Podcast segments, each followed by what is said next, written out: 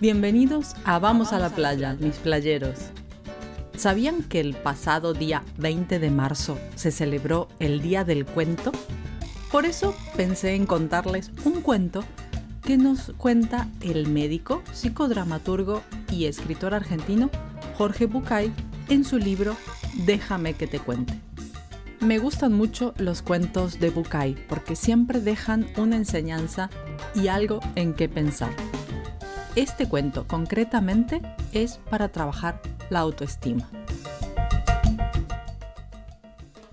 Dice así, érase una vez un joven que acudió a un sabio en busca de ayuda. Vengo maestro porque me siento tan poca cosa que no tengo ganas de hacer nada. Me dicen que no sirvo, que no hago nada bien, que soy torpe y bastante tonto. ¿Cómo puedo mejorar? ¿Qué puedo hacer para que me valoren más? El maestro, sin mirarlo, le dijo Cuánto lo siento, muchacho. No puedo ayudarte, ya que debo resolver primero mi propio problema. Quizás después. Y haciendo una pausa, agregó Si quieres ayudarme tú a mí, yo podría resolver este tema con más rapidez y tal vez después te pueda ayudar. Eh, encantado, maestro, titubeó el joven, sintiendo que de nuevo era desvalorizado y sus necesidades postergadas. Bien, continuó el maestro.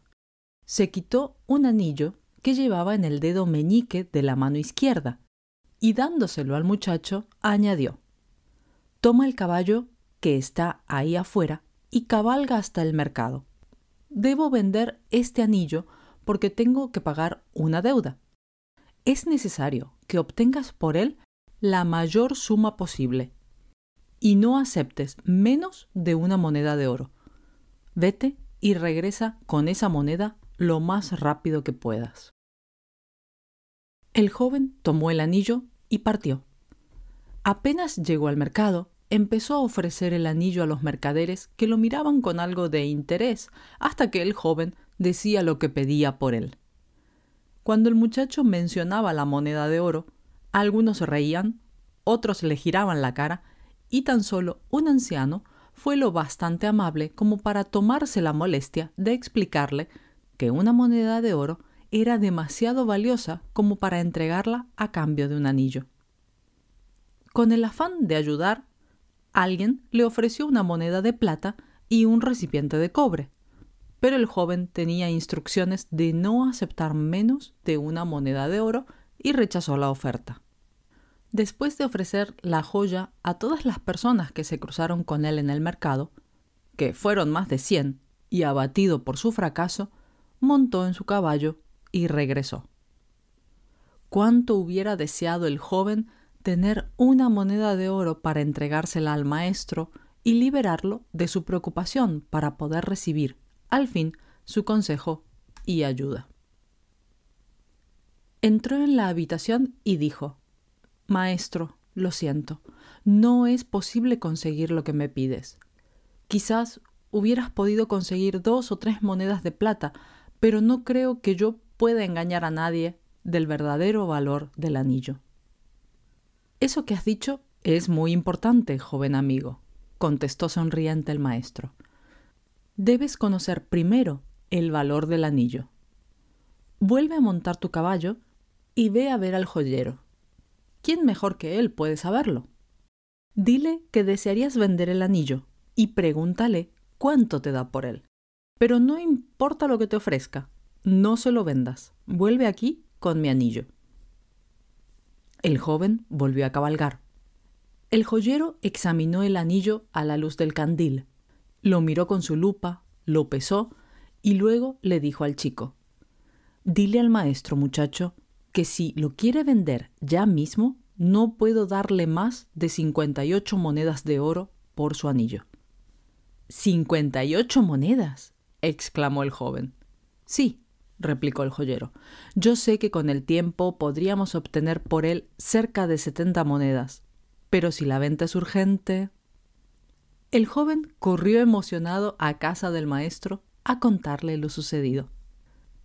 Siéntate, dijo el maestro después de escucharlo. Tú eres como ese anillo, una joya valiosa y única. Y como tal, solo puede evaluarte un verdadero experto. ¿Por qué vas por la vida pretendiendo que cualquiera descubra tu verdadero valor? Y diciendo esto, volvió a poner el anillo en el dedo meñique de su mano izquierda. La autoestima es la valoración o aprecio generalmente positiva que una persona tiene para consigo misma. Todos tenemos una imagen mental de quiénes somos, de nuestro aspecto, cuáles son nuestras fortalezas y debilidades. Esta imagen la vamos formando a lo largo de nuestras vidas y se va modificando según las vivencias que tengamos. Nuestra autoestima puede ser alta, media o baja, pero sea cual sea, debemos cuidar nuestro diálogo interno. Las personas que nos rodean pueden influir en nuestra autoestima. Por ello debemos escoger muy bien nuestras relaciones, huir de situaciones y compañías tóxicas o que no nos aportan algo positivo en nuestras vidas. Y si lo necesitamos, no tenemos que olvidar la importancia de pedir ayuda profesional para así poder tener una mejor calidad de vida. Oscar Wilde nos decía que quererse a uno mismo es el principio de un romance para toda la vida. Y nunca mejor dicho, a mí me escucharán muchas veces decir algo similar, y los que me conocen lo saben. Yo siempre digo, la persona más importante en tu vida eres tú.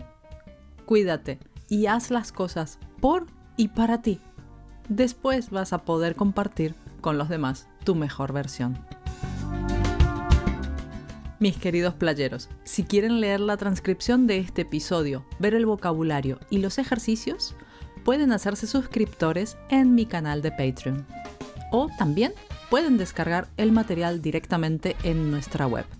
Sí, pueden adquirir solo el material de estudio específico de cada episodio. Vayan a nuestro sitio web www.espanolvamosalaplaya.com y en el apartado de tienda encuentran los detalles. También, como siempre, el acceso directo a Patreon para hacerse suscriptores mensuales o anuales y así tener acceso a todo el material de todos los episodios que ya llevamos publicados.